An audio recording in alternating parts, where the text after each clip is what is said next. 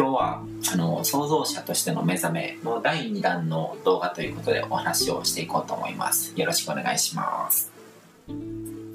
えっと前回の話なんですけどもあのあなたの中の神様ということで人はあの心っていう器精神っていうものを通じて自分の中にいる神様の力を呼び覚ますことができるっていう話をしたんですけども、えーと、その創造者として目覚めるっていうのはどういうことかっていうとあの、まあ、自分というものを知るとか己を知るとかこう自分の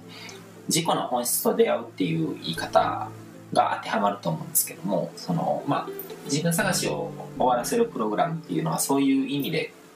あの銘打ってるところもあるんですけども多くの人は自分がどういう存在であるのかっていうのを自分で決めずに生きてるんですね。だからあの結果的にあなたはこういう存在ですよって他の人から言われたことをこう自分のイメージにしてしまうセルフイメージにしてしまったりあのあなたはこういう人生を歩むんですよっていうことをうん、他人に言われてなんかその通りに生きてしまったりとか、あの他人の生き方とかそういうものを見てなんとなく自分はこういう人生を歩むんだろうなっていうようなイメージを作っちゃってでそれに沿って生きてしまうっていうことをしてるんですけども。でそれはあのまあ、決めてないからそうなっちゃうわけですね。本当は自分でこう決める力があるのにあの決めるっていうことをやってないから。うん。だから自分探しとかをしてしまうとどこにも答えなんてないんですね。自分っていうものはこう探すものじゃないしこう自分の自分という存在はどういう人間なのかっていうことはあの世界のどっかに答えがあるっていうものじゃないんですよ。で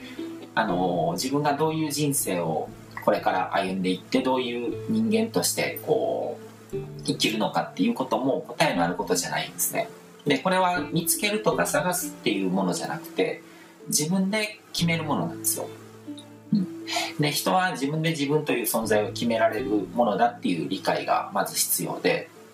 で自分はこういう人間になろうっていうことを決めてで自分の人生の意味っていうものを自分の生き方を通して表現していくっていうことなんですね。それがまあ人生のあの意味っていうことなんですけども。だから創造者としての目覚めっていうのは自分の中に眠ってるこう想像の力ですね。神様に気づくっていうことででそれをこう創造者として目覚めるっていう言い方をしてるんですけどもでそういうこう自分の中の神の力を解放した人間っていうのはどういう生き方をするのかっていう話をまずしていこうと思うんですけども、まあ、それはあの歴史上の英雄とか偉人とか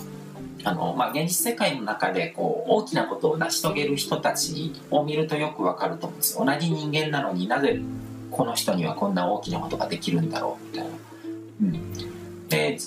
あのそういう社会的な大きな実績が目に見えないとしても自分のあの好きなように望む人生をこう想像できる人たちっていうのもこの創造者として目覚めてるっていう言い方をすることができると思うんですねだからその人が求めることがその、まあ、世界の大きな変化を起こすことだったりとかなんか自分の生きてる世界をこういうふうに変えたいとか国をこういうふうに変えたいっていうものじゃなくてもっとなんか自分の足元のことだったりこう身近なこととかにその人の興味とかがある場合はその社会的に目立った存在にならないっていうこともあると思うんですけども。でもあのー、想像の力をフルに発揮してるのでだから自分の好きなように望む人生っていうものを生きてる。そういう人が世の中にはいるんですね。で僕なんかも結構そういうところあると思うんですよ。まだそんなに目立つ存在にもなってないと思うんですけども。でこうやってこう創造者として目覚めた人っていうのはあの、まあ、別の表現をすると引き寄せマスターとか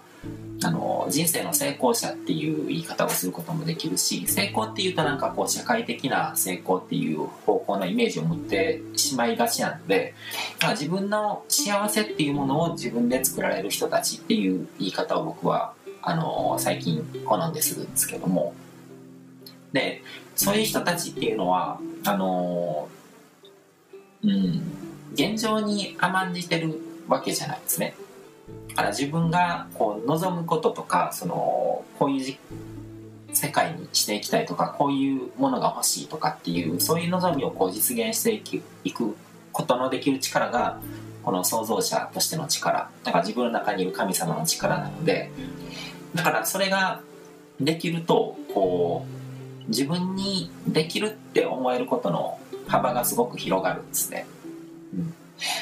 だから社会的に目立ったことをやってないように見える人もでもなんか自分が本当に求めればそういうことが全然いつでも実現できるっていう思いは持ってるんですよ。変化し続ける世界の中で常にこう自分自身も変化させてで自分の目に映る現実世界っていうものも変化させてそれは実際に何かこう行動によって何か影響力を駆使して変えていくっていうこともあると思うんですけどもそうやってこう自分でこう想像した幸せの中にこう身を置き続けられる人ですで幸せっていうのもこう主観的なものでその世間一般で言われてる幸せとかじゃなくてその人が思う幸せの定義っていうものがあってでそれを実現し続けさせ続けることができる人っていうイメージですね。うん、で世の中の人たちをそういう観点でこう観察してみるのってすごく大事だと思うんですよ。だからみんながみんなこう運命の奴隷みたいな感じでこう何かあの運命に操られてこう生きてるわけじゃなくて主体的に自分が望む世界を想像しながら生きてる人ってよく見ると結構いるんですねたくさん。うん、でそうやって見ていくとこの人のモチベーションは一体どこから来るんだろうとかこう個人的な能力を超えて何かを感じると思うんですよ。でそれが本当にこう自分のこう、まあ、心のドアっていう表現をしてもいいと思うんですけどもこうそういうものを開いてこう神様の力っていうものをこうフルに発揮してる状態ですね。でそれもこうそうやってこう派手に動いてる人とかを見てもあのその力に振り回されてる人もいるんですねだからコントロールできてないけども何かこう次うん。本当にその人がこう自分の幸せのためにやってるっていうよりは何かこう流れにこう押される流されるような振り回されてるような生き方をしてる人もいればでもその力をちゃんと自分でコントロールできてるなっていう感じる人もいる。んですよだまずそういう視点で世の中にいる人たちを見るっていうのはすごく大事で。でそれはこうあこの人はうまくこう自分の想像の力を扱えてるからすごくこう観察すると参考になるなっていう人なのかそれかなんかこう逆にあこういう生き方をするとこう力に振り回されてしまうのかなとかってそういう、まあ、反面教師としての勉強にもなるし何にしてもこう世の中にいる他人っていうのはあの自分を知るためのこう、まあ、勉強材料というかこう鏡なんですよね。他人っていうのはこう自分の鏡と同じなので、うん、だから何かしら学び取ることができる、うん、でその創造者として目覚めるとそうやってこうあの自分の中に眠っているこう神様の力っていうのがフルで発揮できるようになっていくんですけどもあのその想像の力を発揮するためにこう重要な役割を持ってるのがこうあの前回もお話した通りマインド精神っていうものの力ですよね。うん、で想像の力のコントロールをこう失ってしまう要因は何かっていうとあのマインドがうまく使いこなせてないということなんですけどそれは何が原因になるかっていうとこう自分自身の感情っていうものがすごく大きな意味を持っていくんですね強い感情の動き、まあ、情動に支配されるとマインドっていうのは感情の奴隷になってしまうんですね、うん、だから本当は理性的に考えたらもっと望ましい行動を取れるはずなのに望ましい判断ができるはずなのにこう感情のスイッチが入ってしまったりとかすると、あのー、冷静にこう判断できなくなってしまう。でそうやって取ってしまう行動とかの判断とかの結果が望まない引き寄せの原因になるわけですね。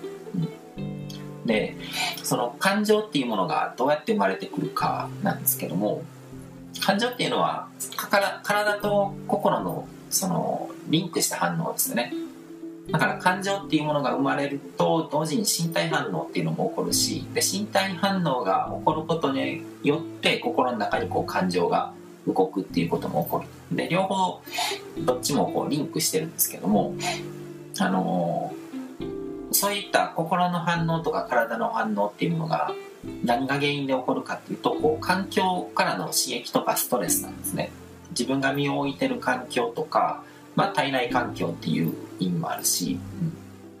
でそこから何かしらこうまあ、人間っていう存在はこう、まあ、心と体と魂っていうものがあってこの宇宙自分がいてる宇宙と常にこう交流しながら生きてるだから何かしらこう刺激を受けて自分がその刺激に対する反応を出してでそれで世界が変化してまた刺激を受けてでまた自分が変化して反応してみたいなことを繰り返してるんですね。うん、でどういう刺激を受けたらどういう反応を出すのかっていうことが、あのー、実はこう自分の自由意志っていうものが作用してるわけじゃなくて大部分がもう、あのー、プログラムによって決まってるんですね。でここでこうあの魂っていうものが出てくるんですけども、で魂っていうものをこう僕が考えてる定義とか話し出すとちょっと長くなっちゃうので今はそんなにあのじっくりと話さないんですけどもカルマっていう言葉があって、感情とカルマっていうふうに書いてるんですけどもカルマっていうのは何かっていうとこう僕のあの解釈では過去の記憶とか記録っていう意味合いで僕は使うんですね。から自分がこれまでにどういう経験をしてきてどういうふうに感じたのかっていうのがその記録が全てこう潜在意識の奥に残ってるんですよ、うん、であのー、まあ仏教哲学の中の有意識学っていうのがあってあの荒屋敷っていう言葉があるんですけども一番こう意識の奥深くにあるものなんですけども荒屋っていうのがもともとこう住居とか場所とか蔵とかっていう意味があってでそこに全部こう情報が眠ってるっていう、うん、ことを言われてるんですけども潜在意識の最深部一番深い部分っていうのは自然そのもの宇宙とつながってるっていう、まあ、心理学であのユングとかがそういうことを言ってるんですけどもでそういう場所にその自分がこれまで取ってきた行動であったりとか経験してきたこととかこう感情の動きとかそういうものが全部記録として残ってるんですね。でそれがカルマっていう意味合いで僕はあの言葉を使うんですけども。で前世のこととか考え始めるとややこしくなっちゃうのでとりあえずここでは省くことにします。だからカルマっていうのはあの根性の人生の中で経験してきたことが全部こう記録されてるんだぐらいにあの捉えてもらったらいいなと思いますね。だから子供の頃に何かしらこう経験したことによってそこでできたプログラムによって自分の反応っていうものが支配されてる。でそういうこうカルマっていうこう記録情報の集合体が魂っていうイメージで捉えてもらったらいいと思うんですけどもだから自分がどういう人間であるのかっていう情報はこう宇宙に直接書き込まれた情報なんですね。まあ、さっき言ったこう潜在意識の一番奥底をずっと見ていくと自然そのものとか宇宙とかにつながってるっていうことを言ったんですけどもそのカルマっていう記録がどこに残ってるかっていうともうそういう深いもう宇宙とつながってるような領域に残ってるとだから自分の個人的な情報として残ってるわけじゃなくて宇宙そのものになんかこう自分はこういう人間であるっていう情報が全部記録として残されてるっていうイメージですね。うん、でそういう観点で見ていくと例えばこう怒りっぽい人とかっていうのはあの自分のその潜在意識の中に何かのこういう刺激を受けた時にこう怒りっていうアウトプットをするようなこうプログラムが出来上がってるんですね。だから人が怒らないようなこととかなのにちょっとしたことなのになんかこうその人の中ではこういろいろ変換されてで情報を処理されて結果的にこう怒りみたいな感じで出てしまいやすい、うん、っていうようなプログラムが出来上がってると。でそういう反応のプログラムのことをこう魂のプログラムみたいな感じであのいったりするんですけどもそのプログラムっていうのはあのこれまで経験してきたことによって無自覚に形成されてるんですね。だから自分がこういう人間になろうとかっていう思ってそういうプログラムを自分で記述してるわけじゃなくて今まで人生の経験の中でこう書き込まれてきた情報とかに従ってで何か情報とか受け取った時にこうこういう反応をする、うん、だからうん。まあ、ネガティブな反応が出やすいとかこう気分が沈みやすいとか、そういったものも全部そういうプログラムに支配されてしまってるわけですね。であの人は無自覚に生きてるとこう大半の行動とか感情の反応をもう魂のプログラムにこう完全に支配されてるんですね。自分がそういう人間になろうとかっていう意志の力が働いてるわけじゃなくて自分が経験してきたことの中でこう結果的に出来上がったプログラムに支配されてで生きてると、うん、だからいわばそうそういう状態をこう運命の奴隷奴隷みたいな状態っていうふうにあの僕は言うんですけども自分を変えたくても変えられないっていうのもそうだしこう自分っていうのはこういう人間だからだからあの高望みしてもしょうがないんだとかあのこういう人生しか歩めないんだみたいなこう自己イメージですね自分に対する自分の見方、うん、そういうものがあの自分の意思で選んだものじゃなくて自分で決めたものじゃなくてこれまでの人生経験の中でこう結果的に、あの、決まってしまうものに支配されてる。まあ、魂のプログラムっていうのはそういうふうにこう経験したことから結果的に形成されてるものなんですけどもあの自分主導で書き換えることも可能なんですね。でその鍵っていうのがあの理性っていうものの使い方なんですけども人間だけがこう理性っていうものを得てるわけですね動物の中で。うん、だからこう人間はこう自分の生まれとかこう生まれ育った環境とかこう境遇とかそういうものとかを乗り越えてなりたい自分になっていくことができるっていう力を得てるんですけどもそれも理性の力なんですよで理性っていうものはあのー、大脳生理学的には前頭前野っていうこう、うん、脳みその一番前のこの額の部分とかなんですけどもそこに宿ってるんですね。でヨガとか密教とかの修行とかあの瞑想ってありますよね瞑想、うん、でそれは何のためにやるかっていうとこう前頭前野を活性化させて理性の力を高めるために行うものなんですね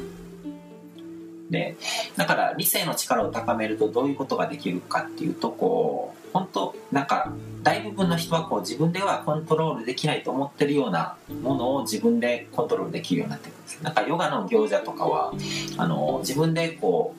う内臓を動かしたりとかっていうことができるんですけどそれはもう本当はこう自分の意思でこう動かせるものじゃないっていうあの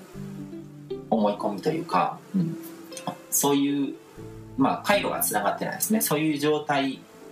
なんですけどもでもこう瞑想修行とかをすることによって前頭前野をこう活性化させてで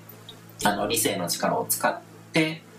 本当なら普通の大部分の人間は自分では自分の意思で動かせないような部分を意思で動かしたりできるようになるっていうことででそれは身体的なものだけじゃなくてあのー、まあ、現実の想像とかそういうものに関しても同じなんですね。こう理性の力を、あのー、使いこなすっていうことが人間に与えられた想像の力をあの発揮するための鍵なんです。だからそれを訓練することが瞑想なんですけどもあの前頭前野っていうのはあのラスってあるんですけどもあの、えー、っと、模様体不活系って言って、その、脳みそが、こう、こう目の前にしてるこう現実とかそういうものに対して重要度をつける、うん、だから自分にとって重要なものだけをクローズアップしてみると。だから人の脳っていうのは全てをこうフラットに情報を処理してるとあの情報量が多すぎて処理が追いつかないので。だから、あのー、一度見たこととかこうそんなに重要じゃないこととか手抜きして情報処理をするんですね。でそれをこう自動で働くフィルターみたいな機能なんですけどもあの自分にとって何が大事なのかっていうことをこう判断してる部分でもあるんですけども、まあ、前頭前野をこう鍛えていくことでそのラスの働き方をこうコントロールすることもできると。うん、だから自分がこう自分が生きてる世界のことをどういう場所だと見るのかっていうフィルターにもなってるしあの信念体系とかあの世界観っていうものにも関わる部分なんですけども、うん、人はその人に本来そのそういう想像の力とかそのすごく性能の高い脳みそっていうものが与えられてるけどもそれの使い方、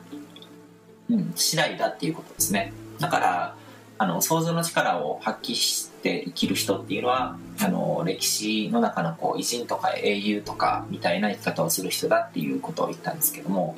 でも実は人間の脳みそっていうのはハードウェア的に全然こう機能に大きな差はないんですね。脳みそのこう回転というかこう情報処理のスピードとかあのそういうのって同じ脳細胞を使ってこう出来上がってるわけでそんな何倍とか何十倍の差もつくものじゃないわけじゃないですか。まあ、少しはちょっとこう機能的に高い人もいるかもしれないけどもでもその脳細胞の反応速度とかもそ人によってそんなに差は出ないんですね、うん、生物学的に。でも人が人生で何を成し遂げるのかっていうこととかそのどういう現実を想像してどういう現実を生きるのかっていう部分は何十倍どころか何千倍とか何万倍っていう差がついたりするわけじゃないですか。だからそれはこう理性とかマインドの使い方がうまいか下手かでその想像の力神様の力の発揮の仕方が変わるっていうことなんですね。だからそのまあ結構ありがちなんですけども大体こうすごい人とかこう活躍してる人とかを見るとあの人はすごいあの人は能力的にすごいみたいな見方をしちゃうんですけども能力とか与えられてるものっていうものは同じなんですよ。その使いこなし方乗りこなし方がうまいっていうだけの違いなんですね、だからそこの部分っていくらでもこう方法論を学んでこうあの鍛えていけばあのスキルアップというかこう伸ばしていける部分だっていうことですね。ただその世の中で大きなことを成し遂げる偉人とか英雄たちと同じ性能を持った理性っていうものがあなたの中に宿ってるっていうことなんですよ。人っていうのはこうこのように生を受けて生まれてきた時点であの祝福されてるんですねだからそれが祝福祝福されてる証拠に理性っていうものを授かって生きてるわけでその理性っていうものを使って人間は自分の人生の中であの望むことをこう想像していくことができると頭に思い描いたことを自由にこう現実のものに変えていくことができると。あなたは本来あの自分の人生の可能性っていうのを自分で決められるっていうことなんですね。であのそもそものあの観点に立ち戻って考えてほしいんですけども人があの自分が思った通りに行動できるだけで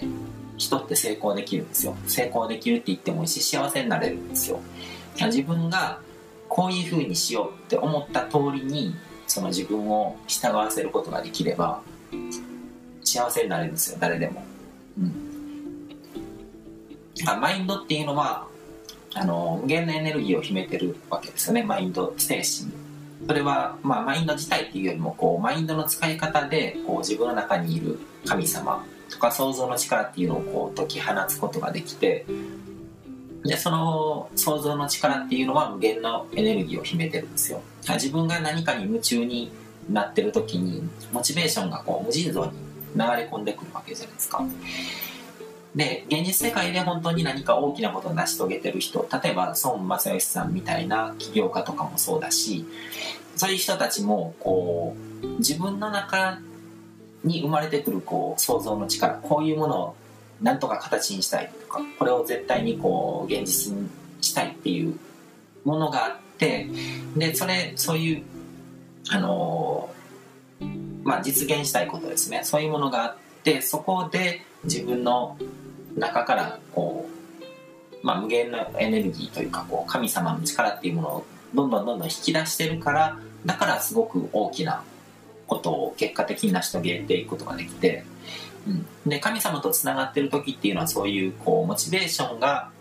あの無尽蔵に流れ込んでくるような状態なんですよ。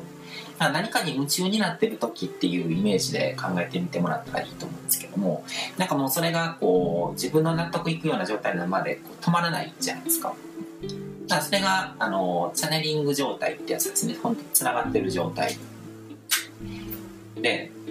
あの人は何かの方法論とかこう聖杯みたいなこうノウハウとか特定のノウハウとかがあってそれで成功するわけじゃなくて自分が思った通りに行動できるだけで成功できるんですよ。でも思った通りに行動できない。で最大の敵は自分自身なんですね。自分自身の感情って言ってもいいしそのその背景にあるカルマとかあの魂のプログラムですよね。うん。でそのその感情を何とかしようとしてこう感情にフォーカスを向けるっていうよりはその感情を生み出す元になってるプログラムを書き換えるっていうことがすごく重要なんですね。だからあのそれまで意識したことのない人っていうのは本当に無自覚にこれまでの人生経験の中で結果的にそういうプログラムが出来上がってると。でそれを自分の理性の力を使ってここの部分はこういうふうに書き換えようみたいな感じであの書き換えていくこと。でそれを心とか体とか魂っていう3つの側面からアプローチして実現するっていう方法があるんですね。うん。まあ、それがこう今回のこの、まあ、創造者としての目覚めっていうこうプログラムであのお伝えしていくことなんですけども、うん、でそうやってこうあの自分の中のこう英雄としての本質っていうものを目覚めさせていくっていうことをこれからやっていこうと思ってます。で、えっ、ー、と、今回の動画はだいたいこのくらいにしようと思うんですけども、まあ、次回はあのその想像の力を発揮するための秘訣であったりあの実は日本人ってこの想像の力を使うのにすごく長けた人たちなんですね。まその日本人の強みとかについてもあの次回あの掘り下げていろいろお話をしていこうと思います。であのこの動画に関する感想とか質問とかもあのまた自由にアンケートフォームの方からお気軽に送ってもらえたらと思います。うん、ということでこの動画はあのここまでにしようと思います。どうもありがとうございます。